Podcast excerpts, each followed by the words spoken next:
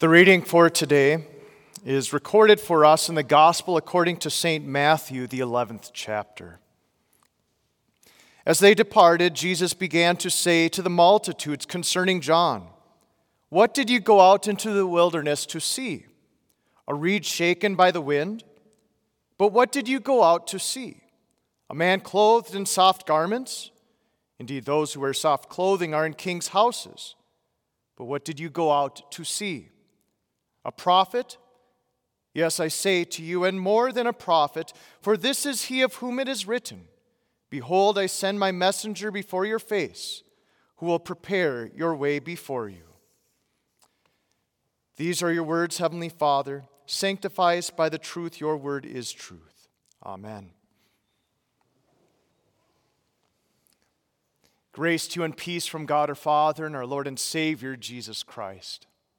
Amen. Dear fellow redeemed, there were multitudes of people gathered there around Jesus. Jesus was conducting his ministry among the people, proclaiming the kingdom of God, performing his miraculous works, which testify to the authority and power of his message. And as he was doing this work among the crowd, some of John the Baptist's disciples came to Jesus with some sincere questions. And Jesus answered these questions for them, and those disciples then went on their way. But then at that time, Jesus turned his attention to the multitudes again and spoke to them about John. These same multitudes that were gathered there around Jesus were also the multitudes that heard John's preaching. Jesus' questions, questions show us this. And with these questions, Jesus gave them an opportunity to think about the purpose for which they went to go see John. Why did you take time out of your busy day to go see this man?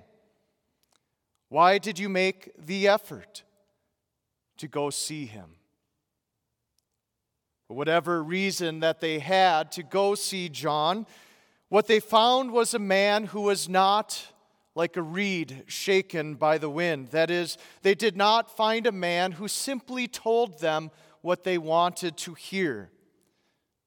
Nor did they find a man who was seeking his own gain and glory, hoping to advance to a place in the king's court. No, John's faithful preaching landed him in the king's prison, and eventually his head ended up on a platter. They found a man in the wilderness who was actually prophesied in the Old Testament. That's pretty exciting. But John was not only promised in the old or prophesied of in the Old Testament, but he was faithfully doing what God had foretold he would do. John preached repentance and he pointed to Christ.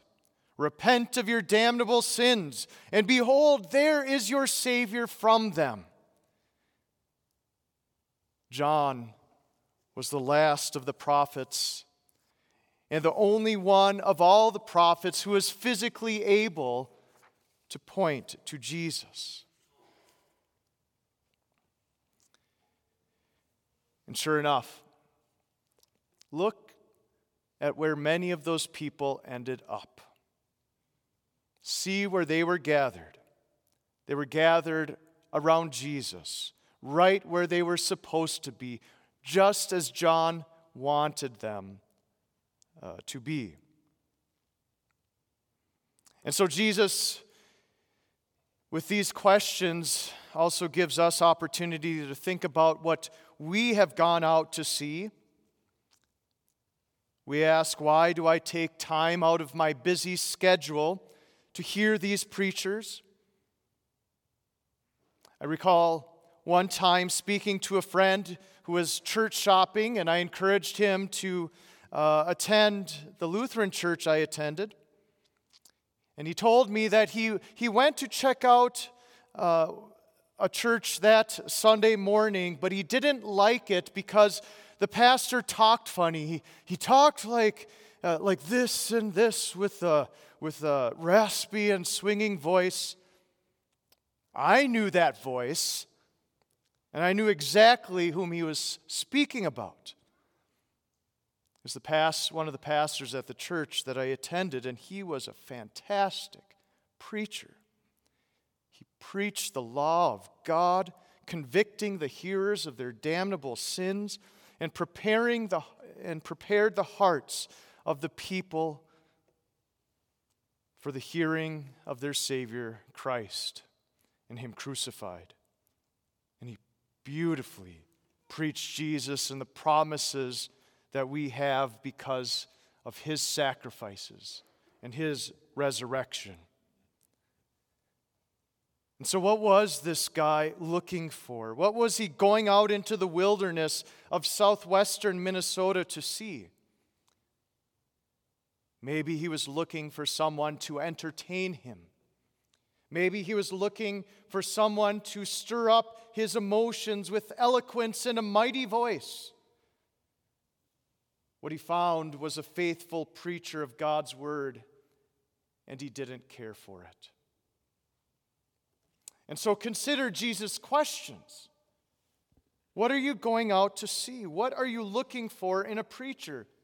Someone to scratch your itching ears, perhaps, telling you what your sinful flesh wants to hear. Maybe a message of do better, try harder, and God will reward you and you can feel better about yourself. Or maybe a preacher who will let your pet sins rest easy and secure in your heart. We don't need to talk about those, right?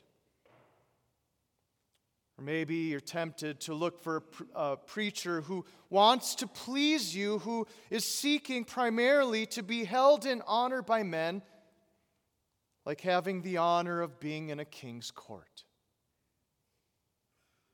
No, what is it that you should go out to see? Who is the preacher that you are seeking to hear here in this chapel, in these chapel services, or in your Sunday services? For one, the person you will see is not someone that is specifically foretold in the Old Testament, like John.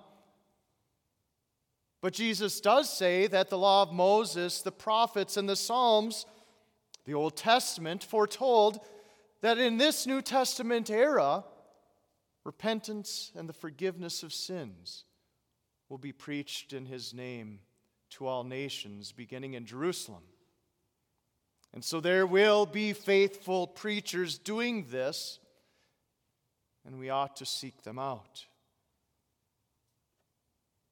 And the message of these preachers is the same message that John proclaimed repent and behold, here is Jesus. He points to, uh, John points, pointed the people to Jesus, putting them before him, putting Jesus before them.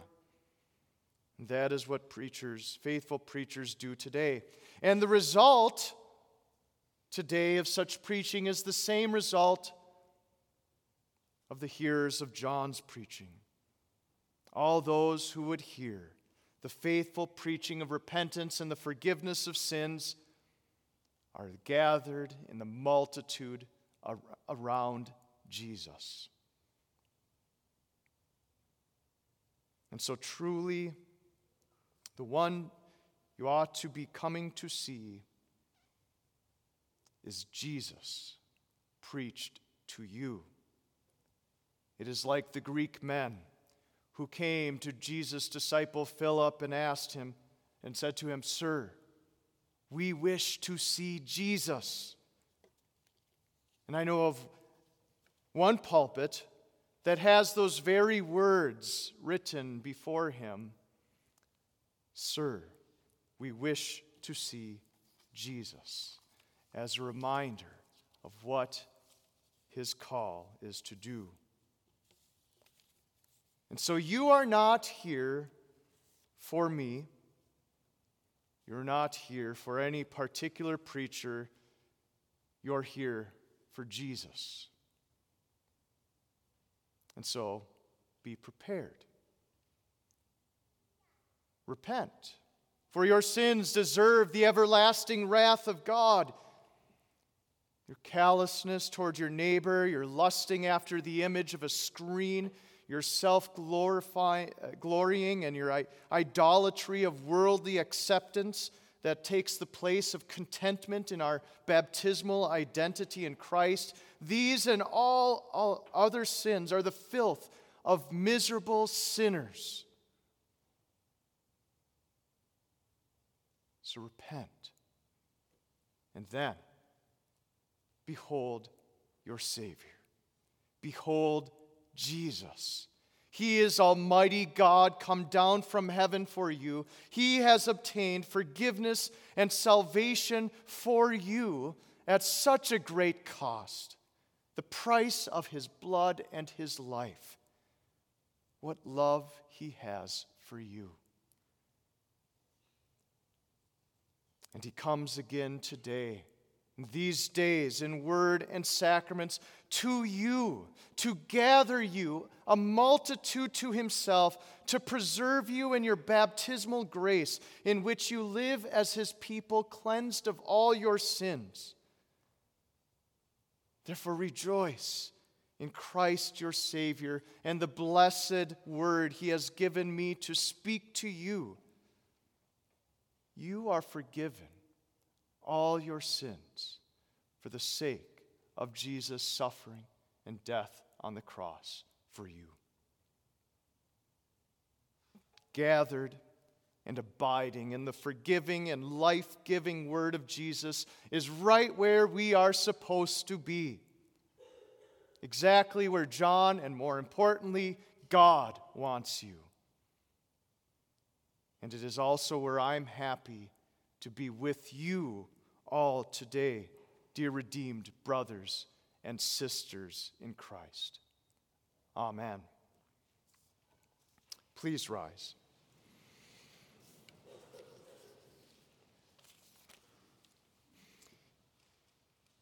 Glory be to the Father, and to the Son, and to the Holy Ghost, as it was in the beginning, is now, and ever shall be, forevermore. Amen. And we pray. Heavenly Father, you sent your messengers to tell of the birth of your Son, that people might believe in him. Open our ears to hear your call to repent of our sins and to seek our heavenly inheritance. May we profess Christ until we stand by his grace before the glory of your majesty. Grant this for the sake of your Son, Jesus Christ, our Lord. Amen.